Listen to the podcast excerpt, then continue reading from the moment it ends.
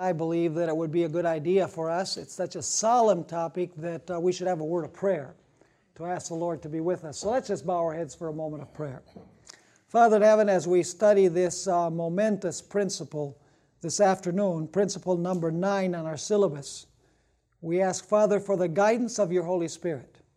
Not only in our study here, but I ask that when uh, this series is broadcast on television, that it might be useful to those who are sincere of heart, that they might be willing to hear the truth and to receive it into the heart and into the mind.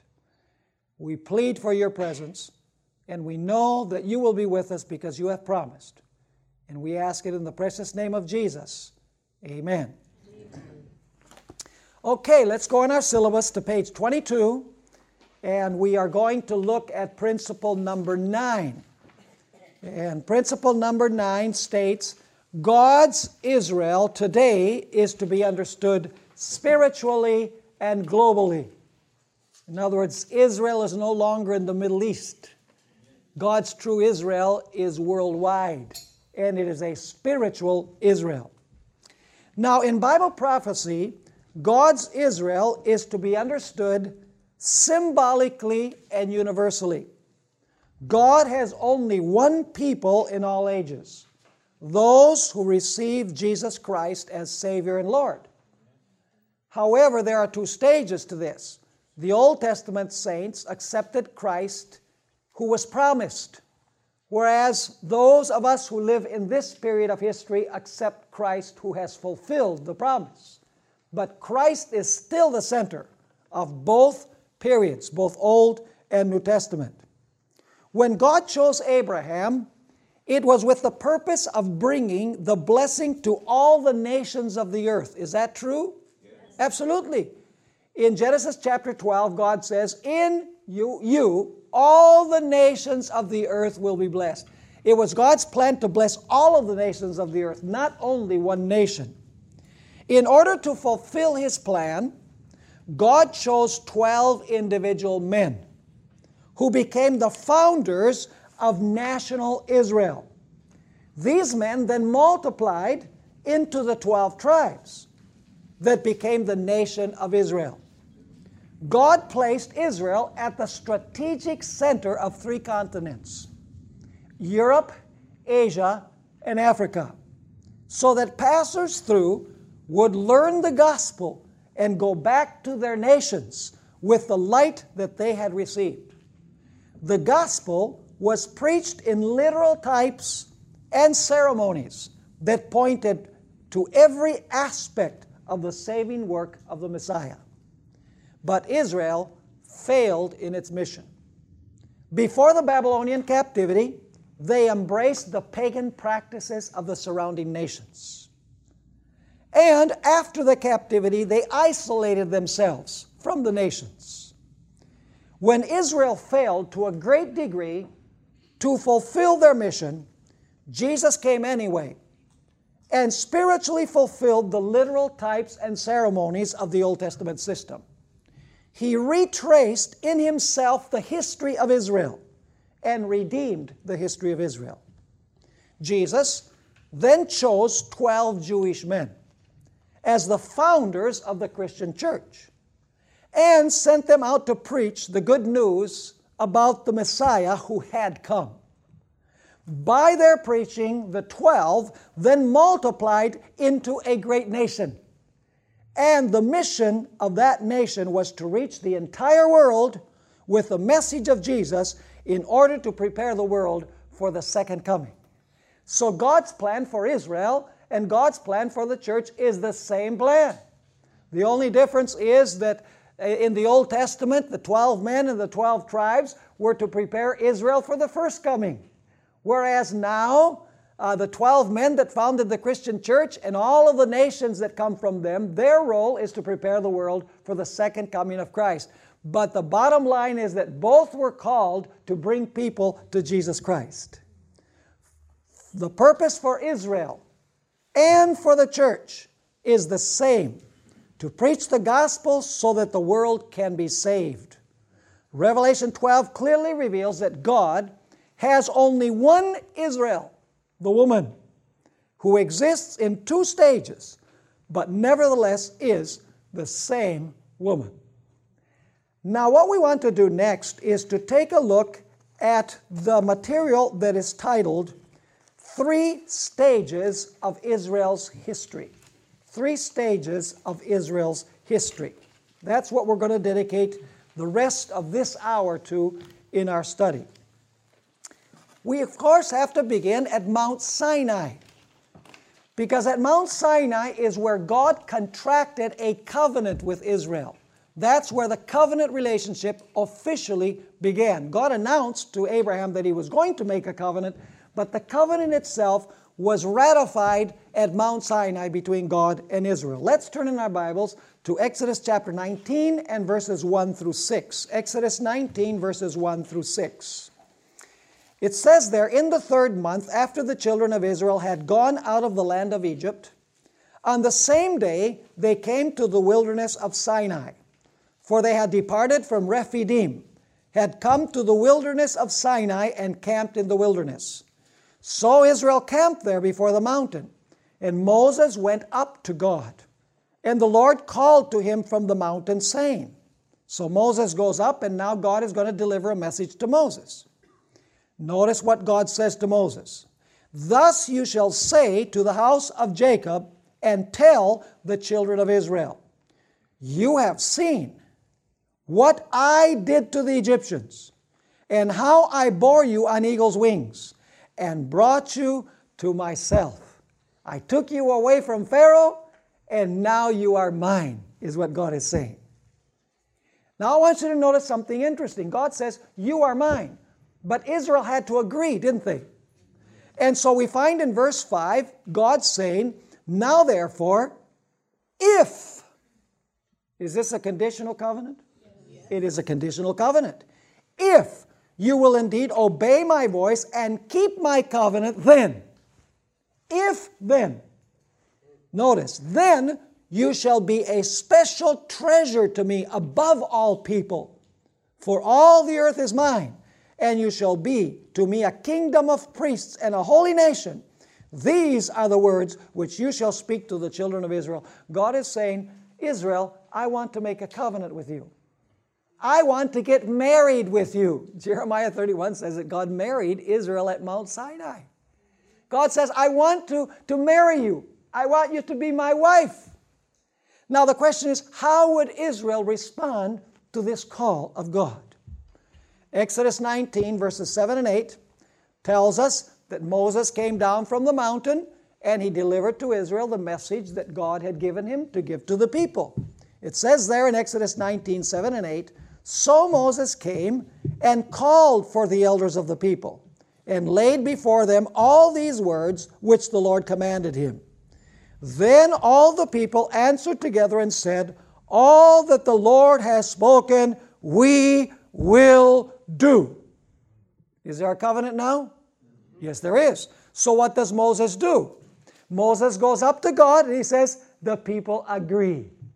Notice the last part of verse 8. So Moses brought back the words of the people to the Lord. So was a covenant made at Mount Sinai? Yes, God says, I want to enter a covenant relationship with you. Do you accept? And Israel says, I do. This was a marriage covenant between God and his people. And then, of course, God gave his law his moral law, and then God gave the ceremonial system to teach Israel about the plan of salvation. And when the tabernacle had uh, been built and had been established and had been sanctified, in Exodus chapter 40 and verse 34, we find a momentous event. It says there in Exodus 40, verse 34, then the cloud covered the tabernacle of meeting, and the glory of the Lord filled the tabernacle. Do you remember that God had said, uh, You shall build me a sanctuary that I may what? That I might dwell among them? Well, here's the fulfillment. Israel made a covenant, so God says, Now I'm going to come and I'm going to dwell in their midst. So the Shekinah glory entered the temple, a symbol of God's presence with Israel. Now, after the pilgrimage through the desert, when, people, when the people had entered the promised land, a more permanent structure was built. Solomon built the temple. And I want you to notice, by the way, this is happening around the year 960 BC. And uh, Solomon said God needs to have a more permanent house because now we are permanently settled in Canaan. Before, we were a nomadic people wandering in the wilderness, but now we're settled in the land, so we have to build God a solid temple and a much nicer temple than just a tent. And so we find that Solomon built this beautiful temple, one of the seven wonders of the ancient world. And then I want you to notice what happened when the temple was finished. 1 Kings chapter 8 and verses 10 and 11. 1 Kings 8, 10 and 11. And it came to pass, when the priests came out of the holy place, that the cloud filled the house of the Lord, so that the priests could not continue ministering because of the cloud, for the glory of the Lord filled the house of the Lord. Did the Shekinah enter the temple built by Solomon? Yes. yes. Had the Shekinah entered the tabernacle in the wilderness? Yes. God now says, We are in a covenant relationship, and I will dwell in your midst. And so the Shekinah, the visible Shekinah glory, dwells in the temple. Now the question is did Israel live up to their end of the bargain? No. The next 800 years after God chose Israel at Mount Sinai was a story of constant rebellion and disobedience to God. In fact, we find this clearly revealed in 2 Chronicles 36 and verses 14 through 16, where between the time when God made his marriage covenant with Israel at Mount Sinai and when the Babylonian captivity took place, Israel simply was unfaithful to her husband time and again, and she fornicated with the surrounding nations. It says there in 2 Chronicles 36, verse 14, Moreover, all the leaders of the priests and the people transgressed more and more, according to all the abominations. Remember, that's a key word. According to all the abominations of the nations, and defiled the house of the Lord, which he had consecrated in Jerusalem and the Lord God of their fathers. Did God warn them and try to call them back to their marriage covenant? Yes. And the Lord God of their fathers sent warnings to them by his messengers, rising up early and sending them because he had compassion on his people and on his dwelling place. How did Israel react? But they mocked the messengers of God despised his words, and scoffed at his prophets, until the wrath of the Lord arose against his people, till there was no remedy, which eventually led to the Babylonian captivity. Now, notice how this apostasy is described in Ezekiel 16 and verse 15. Ezekiel 16 and verse 15.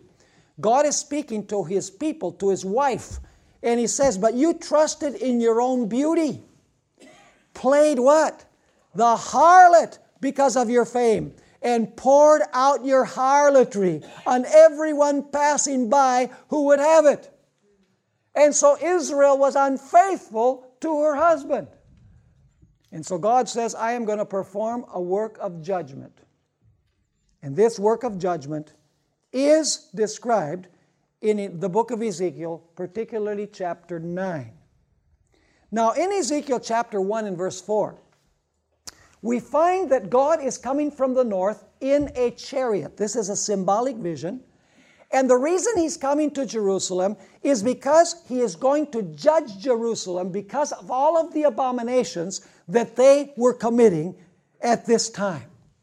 In fact, in Ezekiel chapter 8 and verses 16 and 17, we find the climax of all of the abominations which was the fact that they were worshiping the sun god. In other words, they had assimilated all of the pagan practices of the surrounding nations. They were committing abominations that would eventually lead to desolation. Two key words in Daniel chapter 9. Now, let's notice how Ezekiel chapter 1 and verse 4 reads. Ezekiel says, Then I looked, and behold, a whirlwind was coming out of the north a great cloud with raging fire engulfing itself, and brightness was all around it, and radiating out of its midst like the color of amber out of the midst of the fire. God is coming in his fiery chariot to Jerusalem. He's actually coming to the temple, and in the temple, he is going to judge Israel for their abominations. However, not everyone in Israel was committing the abominations. So it was necessary to perform a work of judgment to separate the faithful from the unfaithful. Let's read Ezekiel chapter 9 and verses 1 through 6. Then he called out in my hearing with a loud voice, saying, Incidentally, this is happening around the year 592 BC. Jerusalem would be destroyed in 586. Just six years later, Jerusalem would be destroyed. So you have the abominations that led to the desolation of Jerusalem just six years later. So it says, Then he called out in my hearing with a loud voice, saying, Let those who have charge over the city draw near, each with his deadly weapon in his hand. And suddenly six men came from the direction of the upper gate, which faces north, each with his battle axe in his hand. One man among them was clothed with linen and had a writer's inkhorn at his side. They went in and stood beside the bronze altar that is in the court. Now the glory of the God of Israel had gone up from the cherub where it had been to the threshold of the temple. And he called to the man clothed with linen who had the writer's inkhorn at his side. And the Lord said to him, Go through the midst of the city, through the midst of Jerusalem, and put a mark on the foreheads of the men who sigh and cry over all the abominations that are done within it. So, is there a group in the city who is faithful to the Lord? Yes, and a judgment of separation needs to be made because there is a group of faithful individuals that will not be destroyed when the city is destroyed. But now notice, after it speaks about the separation in the temple, we are told in verse 5 To the others he said in my hearing, Go after him through the city and kill. Do not let your eye spare, nor have any pity. Utterly slay old and young men, maidens and little children, and women. But do not come near anyone on whom is the mark, and begin at my sanctuary. So they began with the elders who were before the temple. So, was there a judgment of separation? Did the Shekinah glory come to the temple for the work of judgment? It most certainly did, before the destruction came.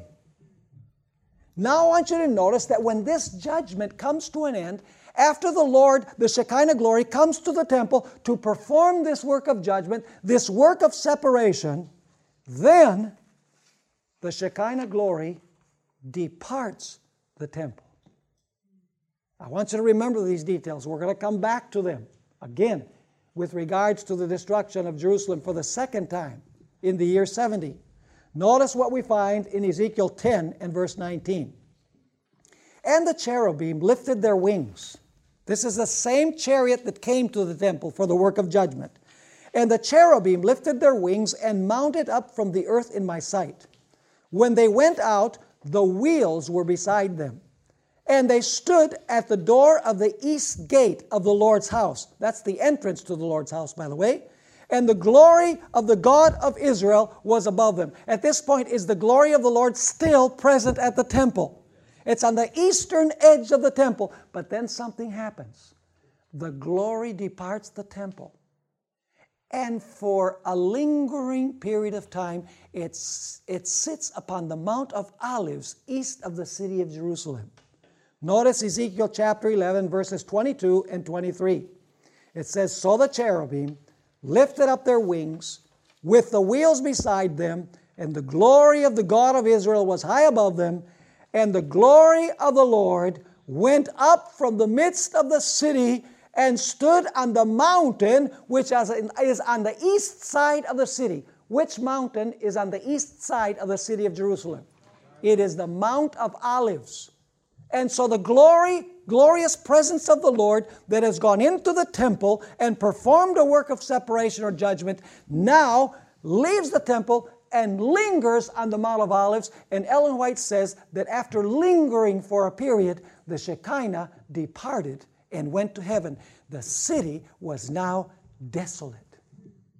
because the presence of God was no longer there. And I want you to notice what happened as a result. Second Chronicles 36 and verses 17 to 21. Second Chronicles 36, 17 to 21. It says, Therefore, God brought against them the king of the Chaldeans, who killed their young. Remember what Ezekiel chapter 9 said? This is the fulfillment. Who killed their young men with the sword in the house of their sanctuary, and had no compassion on young man or virgin, on the aged or the weak. He gave them all into his hand. And all the articles from the house of God, great and small, the treasures of the house of the Lord, and the treasures of the king and of his leaders, all these he took to Babylon. Then they burned the house of God, broke down the wall of Jerusalem, burned all of its palaces with fire, and destroyed all of its precious possessions. And those who escaped from the sword he carried away to Babylon, where they became servants to him and his sons. Now, this, was this the end of the Jewish theocracy?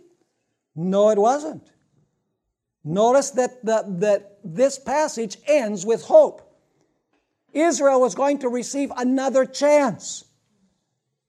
So let's notice verse 20 again. And, and those who escaped from the sword he carried away to Babylon, where they became servants of him and his sons, to fulfill the word of the Lord by the prophet Jeremiah until the land had enjoyed her Sabbaths. As long as she lay desolate, she kept Sabbath to fulfill how long?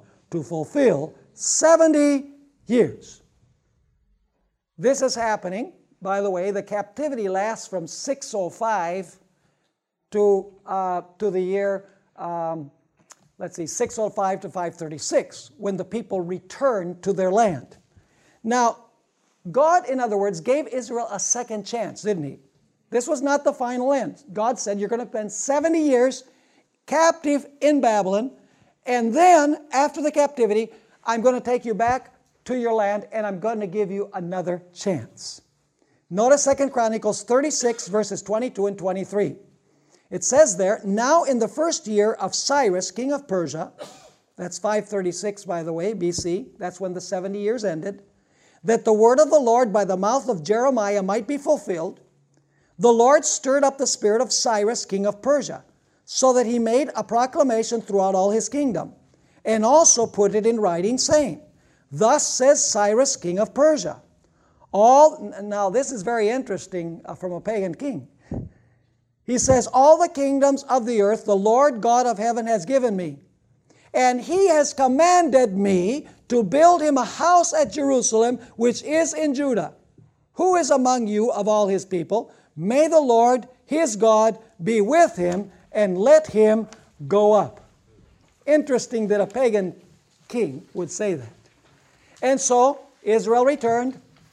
In 536, they started, they laid the foundations to the temple, but then they had so much opposition that they quit building the temple and it remained desolate from the year 536 all the way down to the year 520. And then in 520, Haggai, Zerubbabel, and uh, Zechariah and others uh, encouraged the people to once again come to the temple to start the, the rebuilding of the temple again.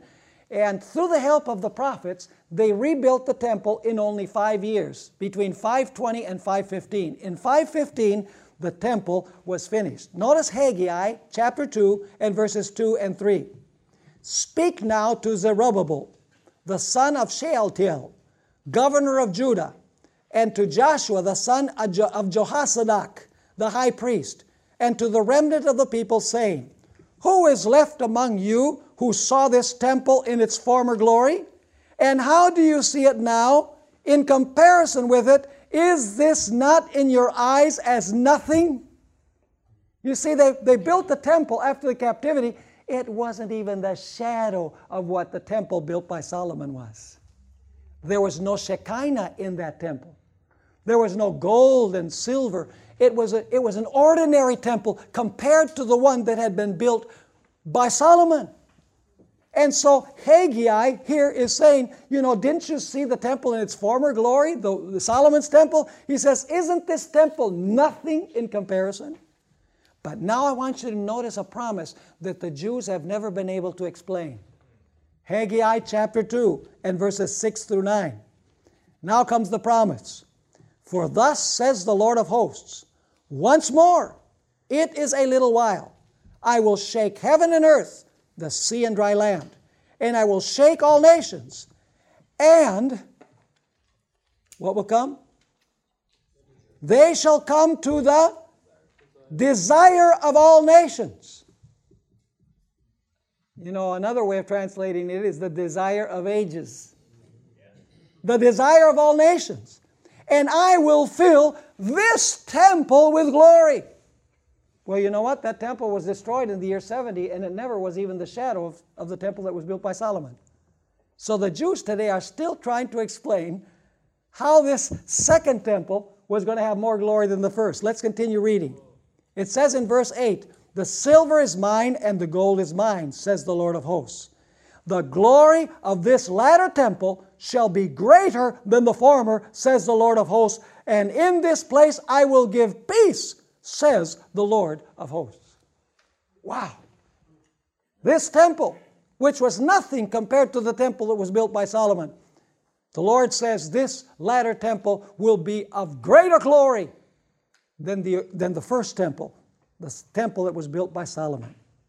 So God gave Israel an additional 70 weeks of mercy and grace. He sent them abundant messengers. He had sent messengers before the captivity. Now he sends more messengers. He sends them Haggai, Zechariah, Joshua the high priest, Zerubbabel, Ezra, Nehemiah, Malachi, and finally John the Baptist, the 12, the 70. Yet when Jesus came, they were oblivious to his mission. They did not really understand why they existed, and so they rejected the Messiah. So we've studied two stages of the history of Israel. The first stage is between the year 1445 at Mount Sinai and the year of the captivity, 605 BC. The second stage is after the captivity in the year 536. They go back, they rebuild, and then after they've rebuilt the city, the walls, the temple, God says, I'm going to give you another chance. I'm going to give you 70 weeks, 490 years more. And that's the prophecy that we find in Daniel chapter 9. And he says, This temple, which is far inferior in your eyes to the temple that was built by Solomon, is going to be more glorious than that temple. Now, how are we to understand that? Go with me to John chapter 1 and verse 14. Here comes stage 3 of the history of Israel. The first stage is Sinai to the captivity. The second stage is after the captivity till the time that Jesus comes. It says in John 1, verse 14, and the Word became what? Flesh and dwelt. That word dwelt is skenoo, which means tabernacled. The Word became flesh and dwelt among us. Doesn't this bring to mind uh, the book of Exodus, chapter 25 and verse 8, where God said, Make me a sanctuary and I will dwell among them? Interesting. Three common words are used in Exodus 25 8 and John 1 verse 14. The word tent or tabernacle, second, the word dwell, and third, the word among. In other words, Jesus was the glory that came to be in the temple. Now, the Jews love to brag about Solomon's temple. But it's interesting to see what Jesus said. Luke chapter 12, verses 27 and 28. Jesus says, Consider the lilies, how they grow. They neither toil nor spin. And yet I say to you, even Solomon in all his glory was not arrayed like one of these. Now, when you look at the parallel passage to this one, Matthew chapter 12 and verse 42, you find that Jesus says about himself, it adds to what we found in the Gospel of Luke, one Greater than Solomon is here. So, who is that greater glory that was going to come into the temple? It was none other than Jesus Christ Himself. Did Jesus several times during His ministry teach in the temple courts? Yes, He did. Was He opposed by the religious leaders in those temple courts? He most certainly was. The Shekinah that came to dwell in that second temple was none less than Jesus Christ. We saw his glory, the glory as the ever only begotten of the Father, full of grace and truth. He fulfilled the prophecy of Haggai. The temple was more glorious because Jesus himself, the Shekinah, came to dwell in the temple.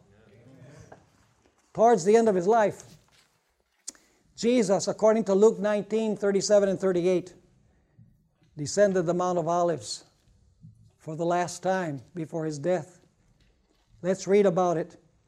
He's actually advancing from the Mount of Olives to the Golden Gate, which is on the eastern side of Jerusalem, to go through the Golden Gate into the city and then into the temple. It says, Then, as he was now drawing near the descent of the Mount of Olives, the whole multitude of the disciples began to rejoice and praise God with a loud voice for all his mighty works they had seen, saying, Blessed is the King who comes in the name of the Lord, peace in heaven and glory in the highest.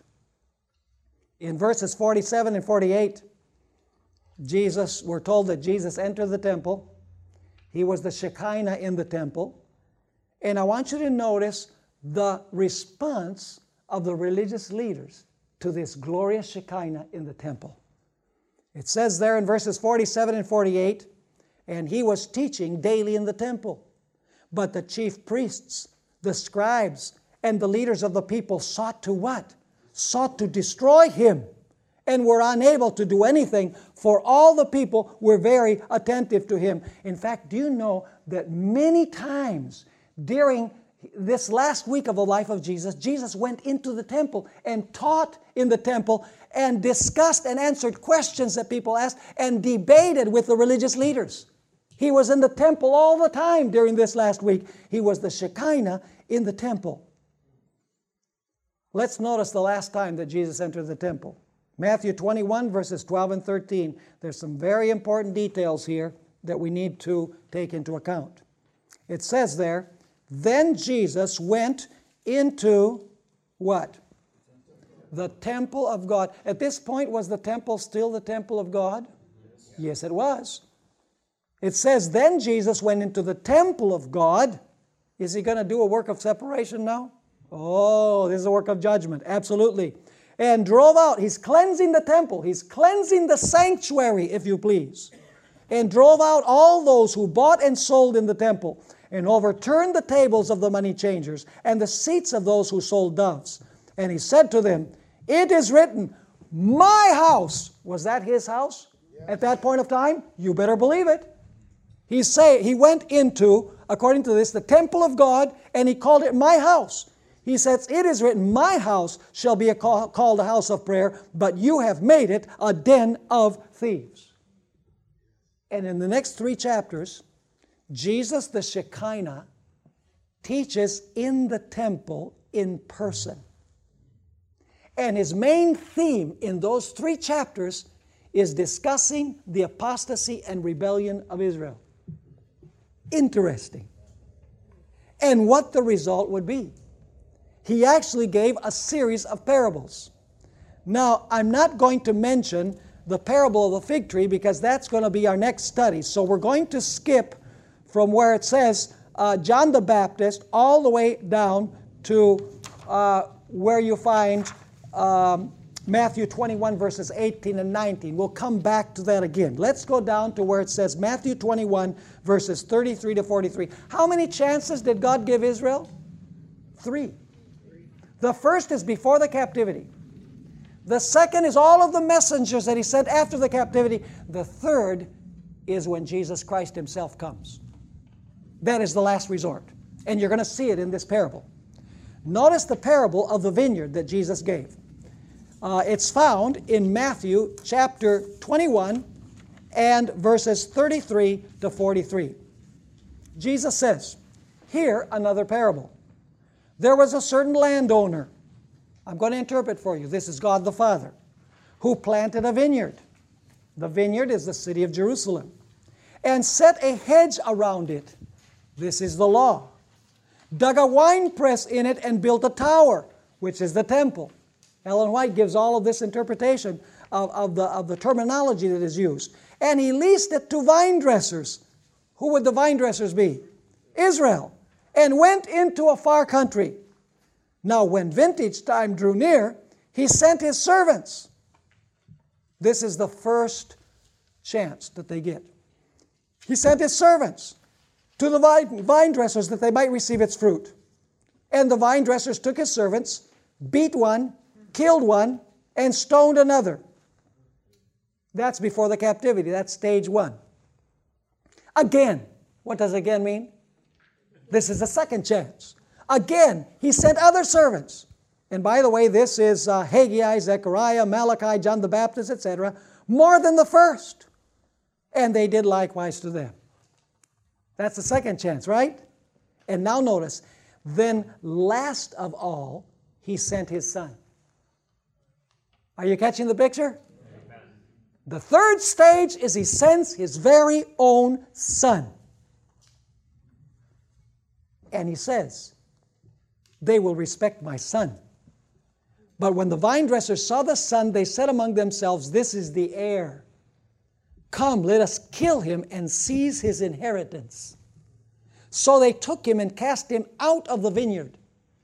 Was Jesus cast out of Jerusalem? Did he die out of Jerusalem? Yes. He most certainly did. They cast him out of the vineyard and killed him. And now Jesus asks the question Therefore, when the owner of the vineyard comes, what will he do to those vine dressers? They still haven't caught on to what Jesus is teaching here. Oh, they said to him, He will destroy those wicked men miserably and lease his vineyard to other vine dressers who will render to him the fruits in their seasons. Now Jesus is going to make his point. Jesus said to them, Have you never read in the scriptures, the stone which the builders rejected has become the chief cornerstone? This was the Lord's doing, and it is marvelous in our eyes. And then he makes a prediction. This is a future prediction. The tense of the verb is future. Therefore, I say to you, the kingdom of God, what? Will be taken from you and given to a nation bearing the fruits thereof. The word nation there is the word ethne. It's the very same word that is translated Gentiles in the books of Acts. Unfortunately, it's translated nation. You get the impression that this is some, na- some nation that God is going to choose, like the Jewish nation. No, this is referring to the Gentiles. The word nation is ethnic. And by the way, in the New Testament, there are two key words for people. One is the word laos, where the word Laodicea, Laodicea comes from. And that is the word that is used mostly for God's faithful people. Laos. But when it speaks about the Gentiles, those who are outside the covenant community of Israel, those are called ethne.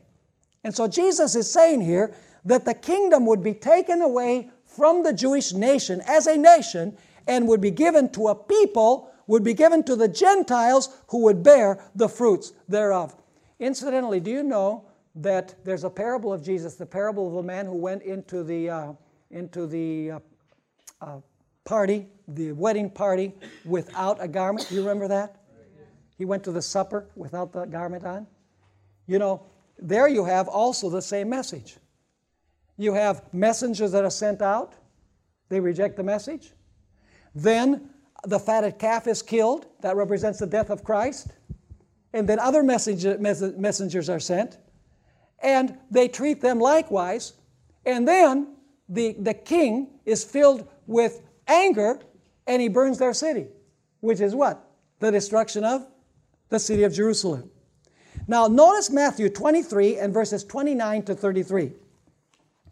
Here Jesus says, Woe to you, scribes and Pharisees, hypocrites, because you build the tombs of the prophets and adorn the monuments of the righteous, and say, If we had lived in the days of our fathers, we would not have been partakers with them in the blood of the prophets. Therefore, you are witnesses against yourselves that you are sons of those who murdered the prophets. Fill up then the measure of your father's guilt. Notice that the, the measure is being what? The cup is being filled up. When the cup is full, that's it. Remember, the, the cup of the Amorites is not yet full. In other words, their probation had not, had not closed. So Jesus is saying the cup is filling up. And then he says to them, Serpents, brood of vipers, how can you escape the condemnation of hell? But now I want you to notice something. Even then, probation did not close for the Jews. Even after Jesus was crucified, probation did not close for the Jewish nation. Jesus says the cup is almost full. Jesus gave them three and a half additional years. And you say, how do we know that? From Scripture. Notice Matthew 23 34 to 36. And notice the tense of the verbs. Jesus is saying, this is just a few days before his death. He says, Therefore, indeed, I send you, and it's uh, really a future tense, I send you wise men, scribes. Some of them you will kill and crucify, and some of them you will scourge in your synagogues and persecute from city to city. Let me ask you, who were the prophets that were sent to them? Do you know who the last prophet of Israel was? Stephen. He was the last to receive a prophetic vision of Jesus at the right hand of God. Who were the wise men? The seven deacons were men full of wisdom. Let me ask you, who was beaten, according to this, who was beaten in the synagogues, scourged in the synagogues? How about Peter and John, for starters, at the beginning of the book of Acts? Who persecuted from city to city? Saul of Tarsus. So Jesus is saying, I'm still going to send more messengers after I die on the cross. But then notice what Jesus says. Therefore, indeed, I send you prophets, wise men, and scribes. Some of them you will kill and crucify. Some of them you will scourge in your synagogues and persecute from city to city. That on you may come all the righteous blood shed on the earth, from the blood of the righteous Abel to the blood of Zechariah, son of Berechiah, whom you murdered between the temple and the altar. Assuredly, I say to you, all these things will come upon this generation. So, did the punishment come right away? Did probation close right away when Jesus was crucified? Absolutely not. He's saying, I'm going to send you more messengers. But you're going to do the same thing to them.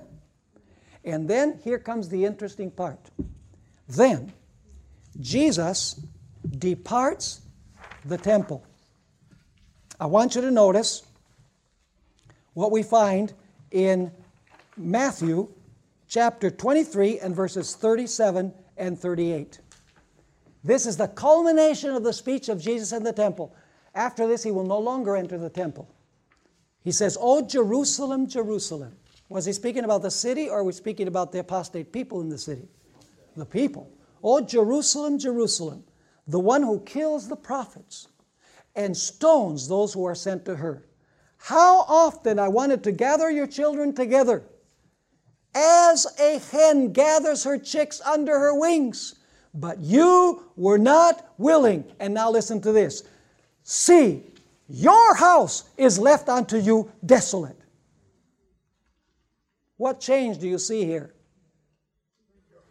When Jesus went into the temple upon his triumphal entry, it was the temple of God, and he called it my house. And then Jesus teaches in the temple courts, and he's rejected. And so now Jesus departs the temple, and he says, Your house is left unto you desolate. And guess where he went next? He went and sat on the Mount of Olives. Do you remember the Old Testament story? This is repeating the Old Testament story. Only this is ultimately the fulfillment. Notice Matthew 24 and verse 1. Then Jesus went out and departed from the temple. Right after he said those words, the Shekinah now is gone. And his disciples came up to show him the buildings of the temple. And now, what does Jesus talk about? He's rejected in the temple. Those people, he pronounces sentence upon those people. The Shekinah abandons the temple and then he speaks about the destruction of Jerusalem because it no longer has a Shekinah. Notice Matthew 24, 2 and 3. And Jesus said to them, Do you not see all these things? Assuredly, I say to you, not one stone shall be left upon uh, here upon another that shall not be thrown down. Now, as he sat on the Mount of Olives, the disciples came to him privately, saying, Tell us, when will these things be, and what will be the sign of your coming and of the end of the age? Now, you remember the word abomination and desolation in the Old Testament? Yes. What was it that led to the desolation? The abominations that were being committed. Now, notice Matthew 24 and verse 15. Matthew 24 and verse 15. This verse has a double fulfillment. We already studied this at the very beginning of our class. The first fulfillment is with literal Jerusalem.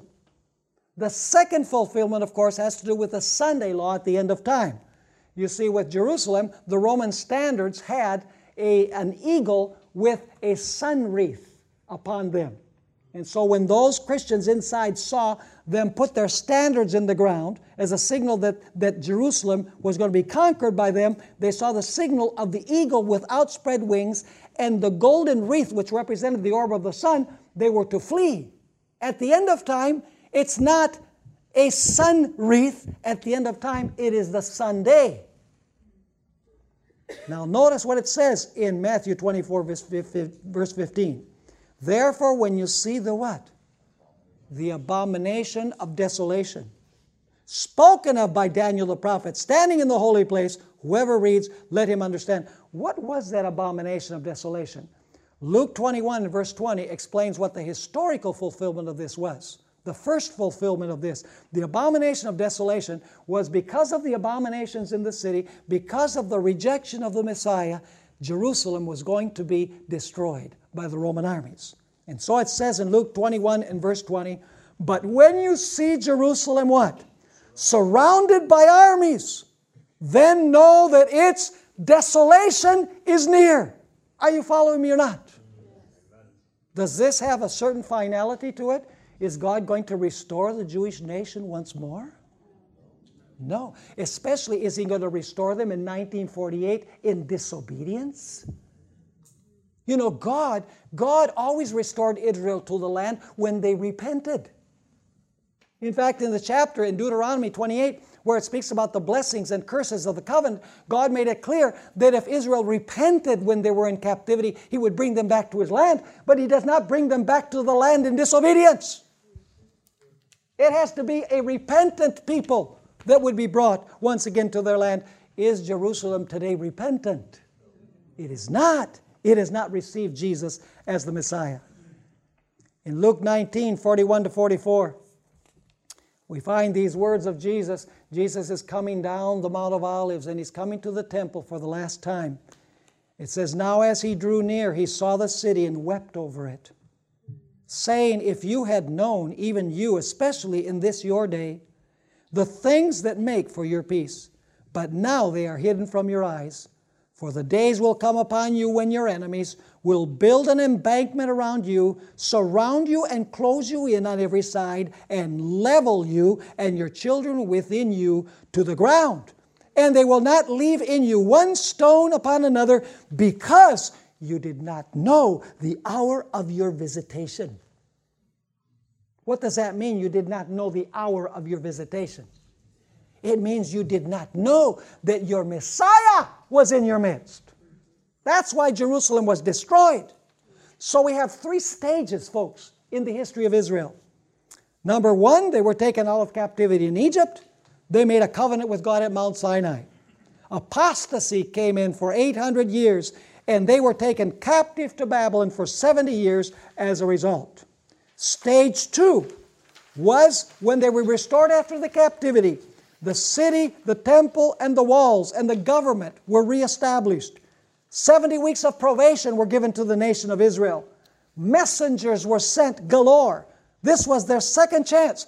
But instead of sharing the gospel with the world and preparing the world for the coming of Messiah, they shut themselves within themselves and they became legalistic.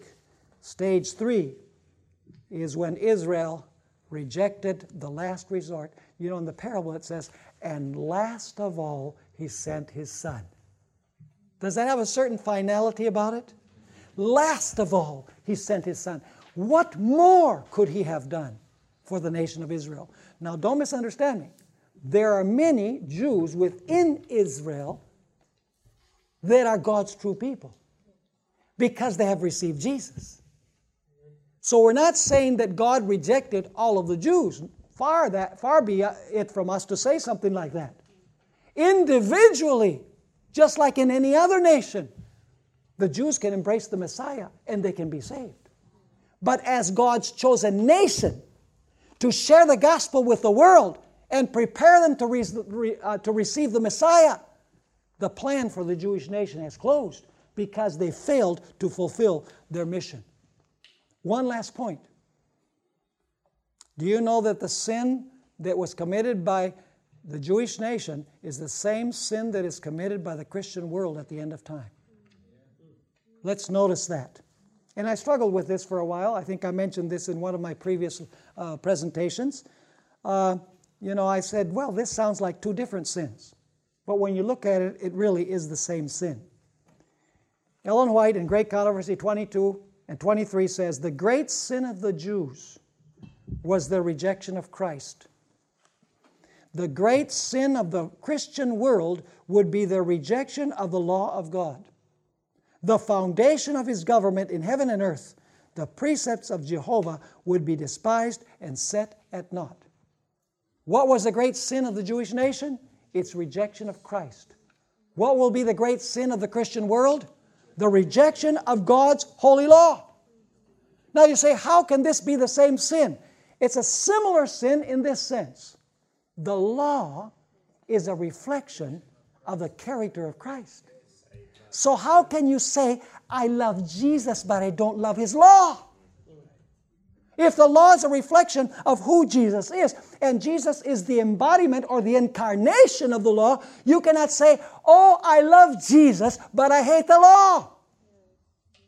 So it's the same sin to reject the law, which is the reflection of Christ's character, as it is to reject Jesus, who is that law in living flesh. Are you understanding me? In church, not in Adventist churches, but in non Adventist churches, you hear that the law was nailed to the cross, that no one can keep it, that it was for the Jews, that we're not under law but under grace that we are not under the letter, but we're under the Spirit, that all you need to do is believe. But God does not expect you to keep the law. But then these people talk out of both sides of their mouth. Because they say, no, not the law. The law was nailed to the cross. But then they want to legislate the law from Washington. In the political arena, you hear a different tone.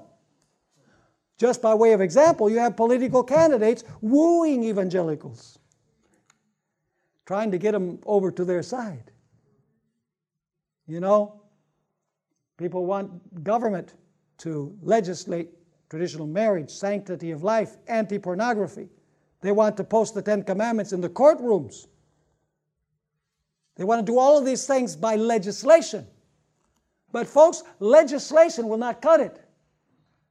Because the Ten Commandments are there in the Bible. You can put the Ten Commandments on a monument in every courtroom in the United States and it will make no difference. Amen. Because the law needs to be written in the human heart. And when it's written in the human heart, then it will affect behavior. It does not affect behavior when it's legislated. It affects human behavior when God takes His law and He writes it in our hearts. I delight to do your will. Your law is written in my heart. Listen, folks, the difference between the two covenants is not that the old covenant had law and the new covenant has grace. That is a false dichotomy. You see, the old covenant had law and grace. Israel saw the law only on tables of stone. Moses had the law written on his heart because you could see the glory of Christ on his face. God wanted for Israel what Moses had. But they said, no, cover the glory. We don't want that glory. We want Moses, but we don't want the glory. They were saying basically, we want the written writings of Moses, but we don't want Jesus. And the same sin is being committed by the Christian world today by rejecting the law of God, which is a reflection of the character of Jesus Christ. And let me say, what the churches want to do today is they want the government to fix what they broke. Because the pastors have preached so many times, you're not under law, you're under grace. They preached so many times that the law was nailed to the cross that people now believe it. And they feel like they don't have to keep the law. Are you following me? Yes. So basically, the sin of the Christian world at the end of time is going to be the same sin as was committed by the Jewish nation. But I praise the Lord that in Jerusalem there was a faithful remnant. Amen. And when the city was destroyed, they escaped. Just like in the Old Testament, there was a sealing. Not all were committing the abominations. And they escaped when Jerusalem was destroyed. You know, when they saw the signal, when Jerusalem was destroyed in the year 70, when the Christians, those who really embraced Jesus Christ as Savior and Lord, saw the sign, were told that they fled. And of course, they prayed that their flight not, might not be in winter, probably because it was going to be terribly cold, or on the Sabbath day. Interesting that in Matthew 24, where it speaks about God's people having to flee to the mountains, it says, Pray that your flight will not be on the Sabbath. They were to pray that in the times of the apostles. And that will be the prayer of God also at the end of time. Because the Sabbath is still God's day of rest. And so God has rejected the literal Jewish nation, but He has not rejected His people. He has not rejected His spiritual Israel. He has not rejected true Israel because true Israel is composed of those who have accepted Jesus Christ. If you are Christ's, you are Abraham's seed and heirs according to the promise. In other words, a Jew is not defined by the blood they have or by the name that they have or by where they live. It is defined by their personal relationship with Jesus Christ as their Savior and as their Lord. And so let me ask you, where is Israel going to be at the end of time? In the Middle East? No. Israel is going to be where Jesus is, and Jesus is where two or three are gathered in his name. It's not complicated, it's very simple. May we be among those of spiritual Israel who know Jesus as our Savior and as our Lord. This media was brought to you by Audioverse a website dedicated to spreading God's Word through free sermon audio and much more. If you would like to know more about Audioverse, or if you would like to listen to more sermons, please visit www.audioverse.org.